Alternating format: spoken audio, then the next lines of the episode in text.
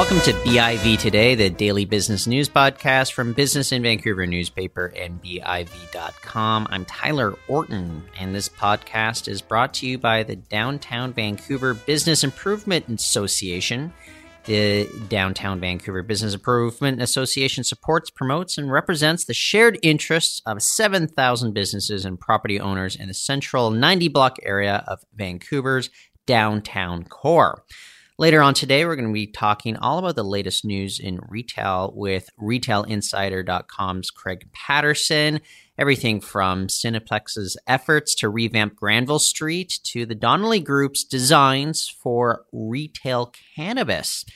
And a little later on, Electron Communications Matthew Klippenstein, he dives into Tesla's uh, ongoing struggles, so to speak, as well as the state of the EV industry not just here in Canada, but in other jurisdictions. We're going to have a very interesting discussion with him. But first, let's talk retail.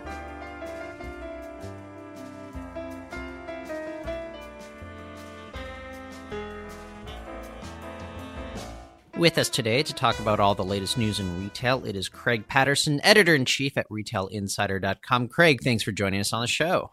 Thank you for having me. Okay, so last time you're on, I think we talked about Granville Street. It is always a point of interest for us because it is kind of the the big one of the big retail centers in all of Metro Vancouver. And now we find out that Cineplex is taking over that old Empire Granville 7 cinema site.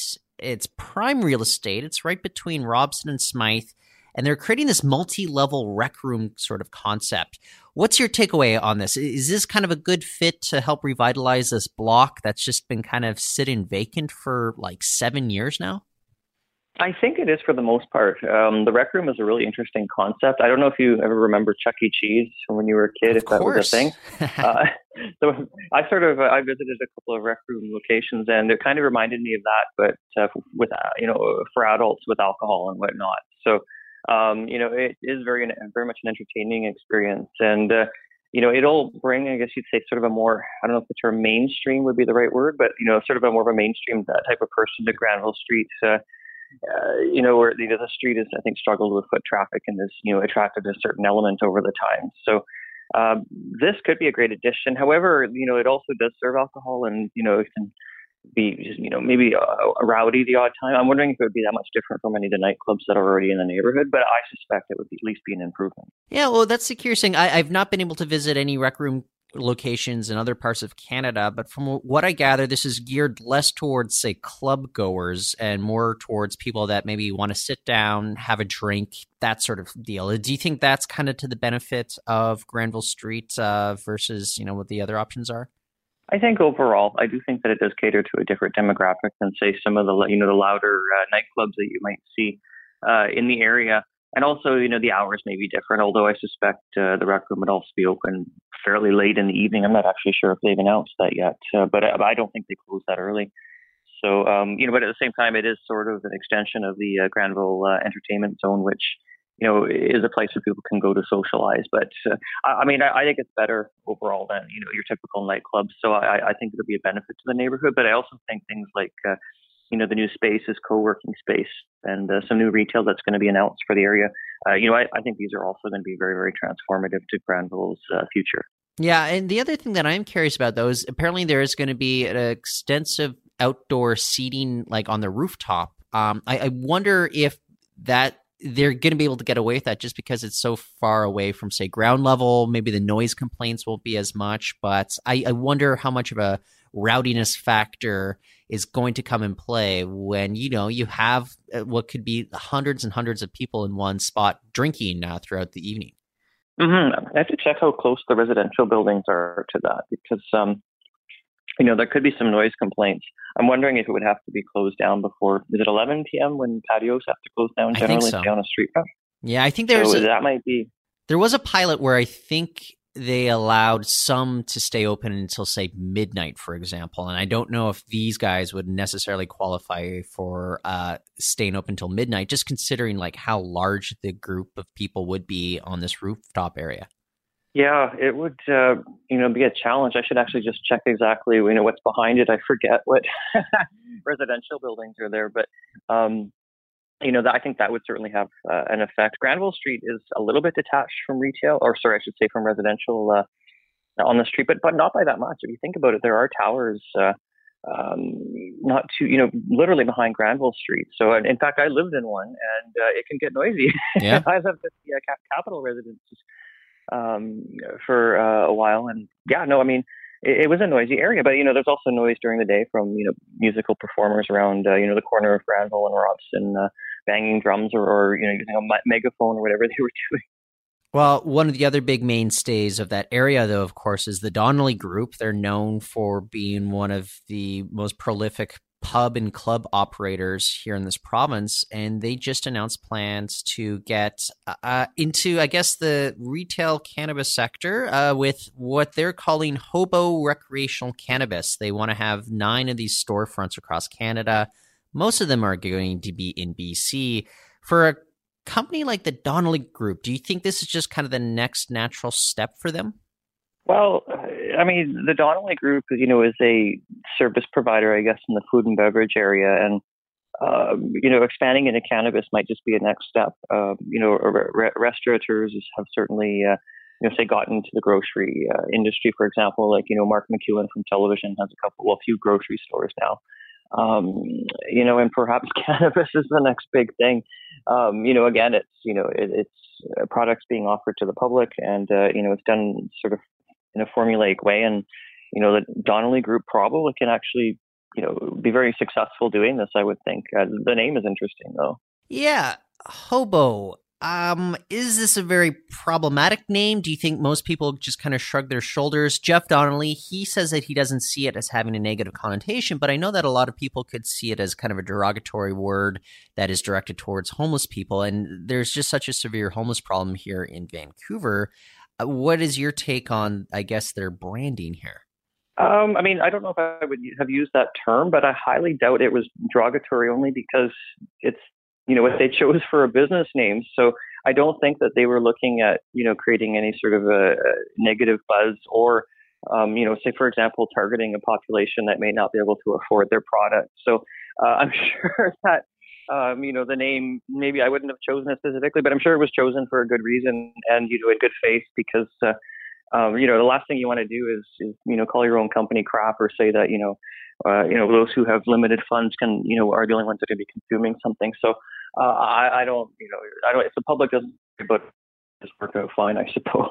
All right. Yeah. And, you know, if we go a few other blocks away, uh, Miniso, they have had a presence here in Canada, but it has been a very rocky presence. Tell us a little bit about Miniso Canada's new management structure. Maybe you can give us a little bit of background about what's been going on with Miniso in Canada as well. Yeah, it's interesting. Miniso is a, value priced variety retailer. Um, it's out of China. They, they say that they're Japanese.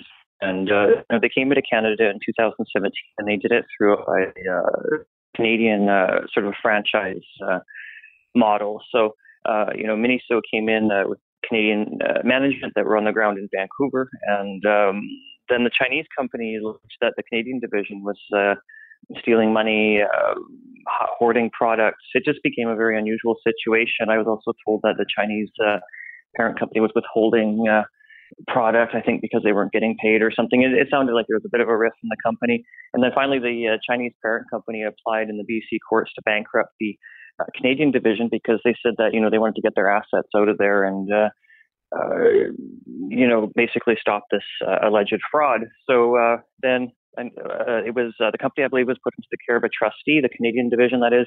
The Chinese parent company has taken over uh, Miniso Canada. I think it's really good news, or, at least hopefully it is, in terms of the retailer will be able to continue with its expansion. I, I like Mini, so I bought a pair of gloves there last week. Yeah, I, have popped in. It's a very interesting place. It's just kind of. I, I, wonder. Do you think that its reputation has taken any sort of hit in the eyes of uh, the consumer base right now, or do you think it's just going to be same old, same old moving forward? It may have taken a little bit of a hit. I mean, it was in the press, but um, you know, Miniso seems to have, I think, quelled any concerns. Uh, you know, I mean, their friendly social media has said everything is okay, and you know, I think the general public takes things at face value. So, you know, I don't know if Miniso is going to have any huge issues there. And really, if you don't see concerns at the store level, very often people won't really, you know, register uh, you know, what's happened in the background. You know, for example, the Miniso store that I was in, it was crowded. Uh, you know, this was after all the rigmarole. This was just last week. You know, the store was crowded. It was actually full of product, which is a good sign, and it was Miniso branded product. So again, they're getting their shipments, and uh, I, I think it's all going to die over. Um, I do wonder, you know, in the future if uh, uh, potential franchisees, and some have actually reached out to me, even uh, personally, um, whether or not they would look to uh, work with Miniso in the future, just because of you know all the media coverage that was negative. So I think that would actually be the biggest challenge for Miniso right now. But um, hopefully, the company is able to satisfy franchisees moving forward who would open stores across the country. That uh, you know, Miniso is open for business and is a company that's hopefully ethical. And lastly, I, I think we can dive into this, but uh, you have been looking into concerns over, you know, say potential violence in a number of stores in this country. Tell us about some of the concerns that you've been finding recently, Craig. Yeah, um, I wanted to give a bit of a warning to people who work in stores and manage them, uh, especially high-end stores in Vancouver.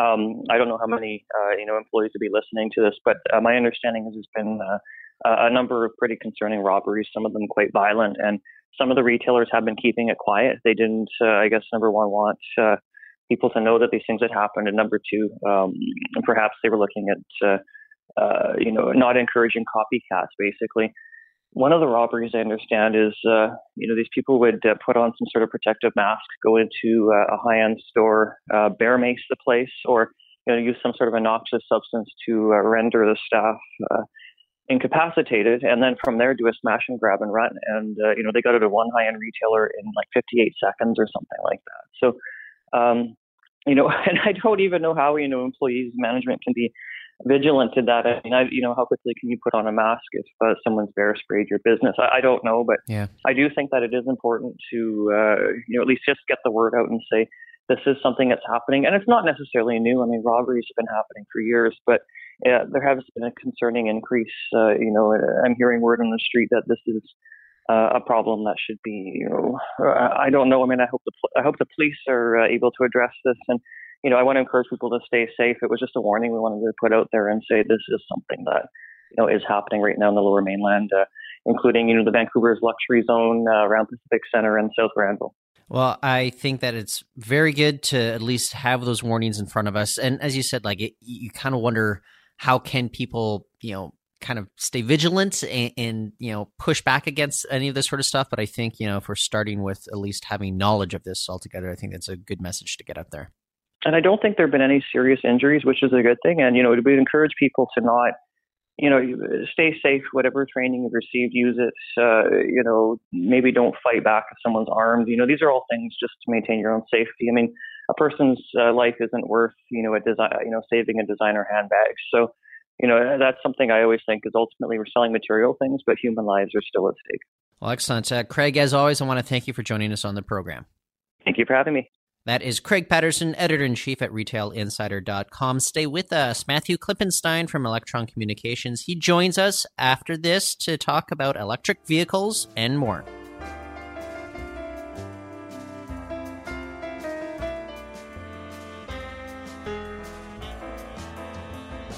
And joining us today, once again, it is Matthew Klippenstein from Electron Communications. Matthew, thanks for joining us on the show. Oh, thanks for having me again, Tyler. Okay, so this week, the Vancouver International Auto Show, it returns to the city. I'm curious, do you get excited about these kinds of things? Is it like a real great showcase moment for hydrogen fuel cells, for the electric vehicles? What's your take on this here? Uh, yes, it is. Uh, it will probably annoy some of my environmentalist friends that uh, I, I have an excitement about the auto show because you know, cycling is preferable to um, single vehicle, uh, single occupant vehicles, transit, and so forth. But it is it is a big part of our lifestyle, and there's a great chance to move the needle and especially expose people to the variety, the growing variety of product that we have uh, available for people to purchase. Hopefully, every year we get uh, more and more of the consumer needs are covered, so that uh, you know we don't have pickup trucks yet.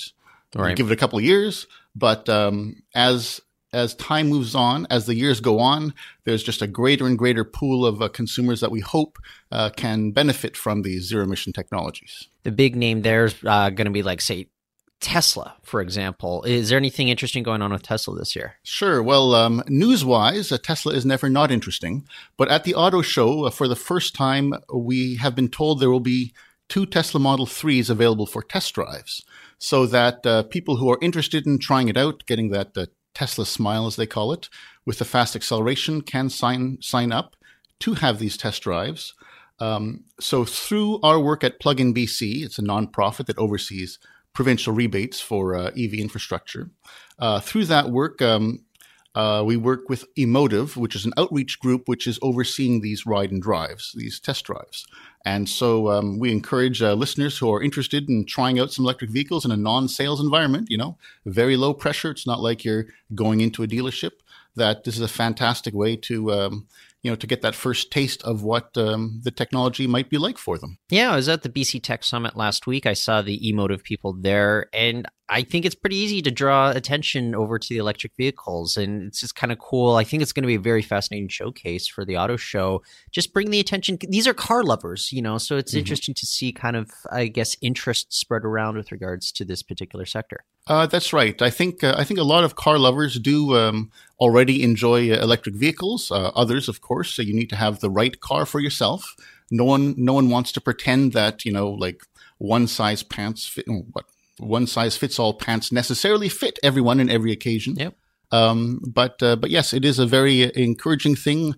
We have a lot of car enthusiasts who are absolutely uh, crazy over electric vehicles because the performance characteristics, the silence, you really get to benefit from the uh, the higher end uh, audio systems, for example, and uh, as well uh, the prices are systematically coming down, so they are in the reach of more and more of us, uh, us hoi polloi, as they used to say. Well, one of the things you mentioned a few moments ago is, say, the provincial budget and the rebates that uh, would be available. We had the provincial budget come out last month. What's your take on that with regards to what is available for people in the market for electric vehicles right now? Right. So the provincial government in December uh, re-upped the incentives for purchasing new electric vehicles, or new plug-in electric and hydrogen fuel cell vehicles, actually, all zero emission vehicles.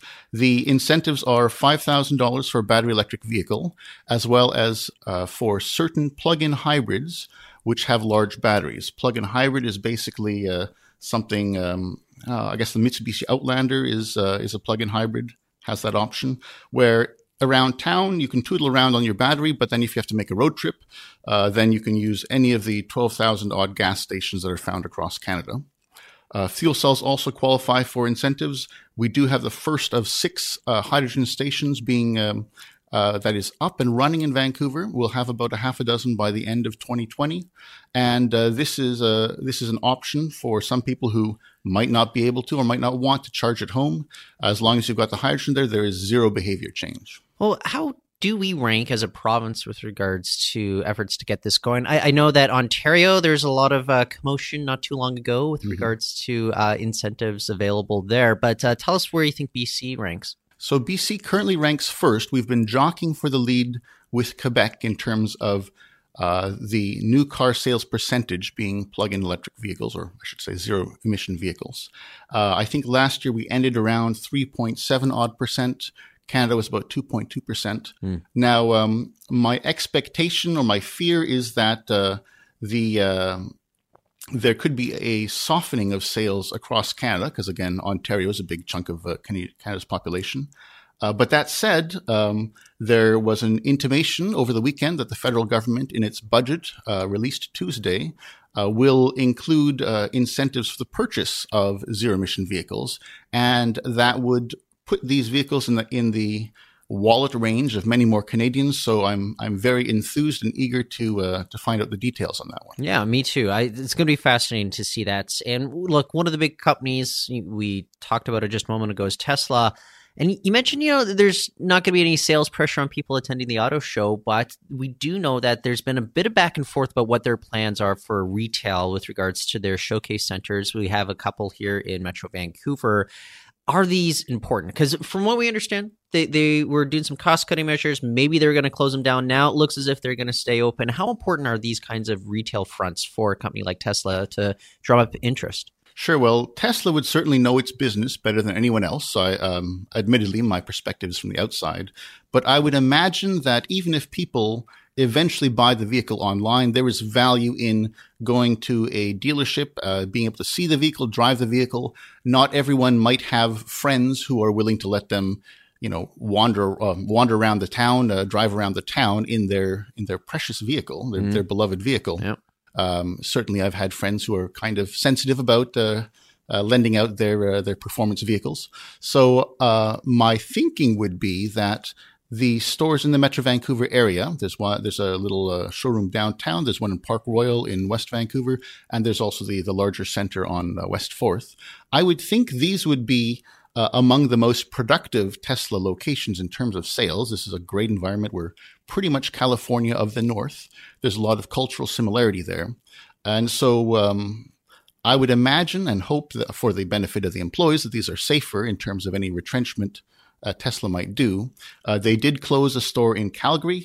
Can't really see that as being a major Tesla market there. Sure. Yeah. And and one store as well in uh, Quebec apparently, uh, but uh, you know I do hope the best for the uh, for the employees and the company here in its uh, local footprint. Yeah, but I mean, we had the unveiling of that Model Y, mm. and uh, look, if you look at maybe where the share prices are, investors didn't respond super enthusiastically about that. What's your take on this Model Y that was just unveiled? So the Model Y looked a lot like a. Um, it looked a lot like the Model 3, and I know from uh, my friends and, uh, and my Tesla um, fan uh, friends that uh, people were hoping for something a little bit bulkier, a little bit uh, a little bit more like the Model uh, X, perhaps. Maybe they didn't have the the fancy doors, but they were hoping for something visually distinctive, I suppose. Yeah. Because crossover SUVs do tend to be visually distinctive. Uh, it's important to be, uh, uh, you know, for me to be neutral in the kinds of roles that I play. but there are some very visually appealing crossovers uh, that are available at the Vancouver Auto Show. The uh, the Hyundai Kona, for example, is uh, has has attracted a, a, lot of attention. Has had uh, has received many awards. So um, I would imagine that uh, anyone who is disappointed from that event, uh, and there seem to be a few people, might have hoped that Elon Musk might have put a a you know Tesla's better than Kona vehicle out. Okay, so I've got an even more outsider perspective than you do on this, but I, I, look at maybe what Tesla's doing, and I, I, do wonder what their future really is, and whether the ultimate exit strategy is just going to be acquisition by a larger company. Where do you see Tesla going? Because they have been having more than a few production struggles throughout their entire course of their history. That that is correct. Um, if I was to, uh, so Tesla has this uh, wonderful brand, it, uh, and uh, a brand that would be very difficult to build from scratch for anyone, for any player. Uh, my expectation would be that uh, if the company does run into difficulty, that at some point it will get uh, scooped up by an ambitious uh, automaker, perhaps from uh, from the majority world, from a developing country. Um, uh, Geely, for example, in in China, owns Volvo, the Swedish sort of luxury car brand. Uh, Tata Motors in India might uh, might be another uh, another suitor. So um, my thinking would be that any established automaker they probably already have their luxury brands, their their existing models. They wouldn't want to bolt on this this amazing Tesla brand, which has challenges on the production side, but uh, an a uh, an international or a, a developing country OEM might find this a very attractive acquisition. Of course, everything only happens at the right price. Yeah, uh, of course, we'll keep doing that wait and see approach. But I think everybody wants Tesla to succeed. It's just going to be how do they get there if it does happen. Um, the other thing uh, I, I want to talk to you about, Matthew, you took a cool chip to Japan very recently. Tell us a little bit what's going on in that market and maybe how there could be links over here, uh, you know, between what's going on in Japan and what's going on in BC. Sure. Um, I guess as a disclosure, um, so uh, using the same pool of funds that uh, automakers in North America use to fly journalists around to review cars, uh, I was able to convince uh, Toyota to uh, pay my flight costs to go to this fuel cell expo. It's part of Japan's Renewable Energy Week, which includes photovoltaics, wind, um, battery technology, basically a, a smorgasbord of uh, anything green technology related. The thing that, that is possibly of greatest interest and relevance to British Columbia is that Japan continues to have a very strong, very systematic, focused plan to wean itself off of LNG and coal and oil eventually, uh, and use hydrogen imports instead. Uh, the country imports almost 90% of its primary energy.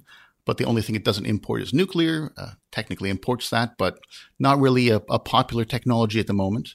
Um, and so hydrogen is its way of maintaining high energy use, you know, for an industrialized first world country without any associated emissions. They've got a small plant uh, that is uh, working bringing hydrogen from Brunei, sort of near Indo- Indonesia at the moment. There is a plan to start uh, importing hydrogen from Australia, um, starting in about the year 2020. That would be on the order of, I think, 3,000 tons per year, something of that sort.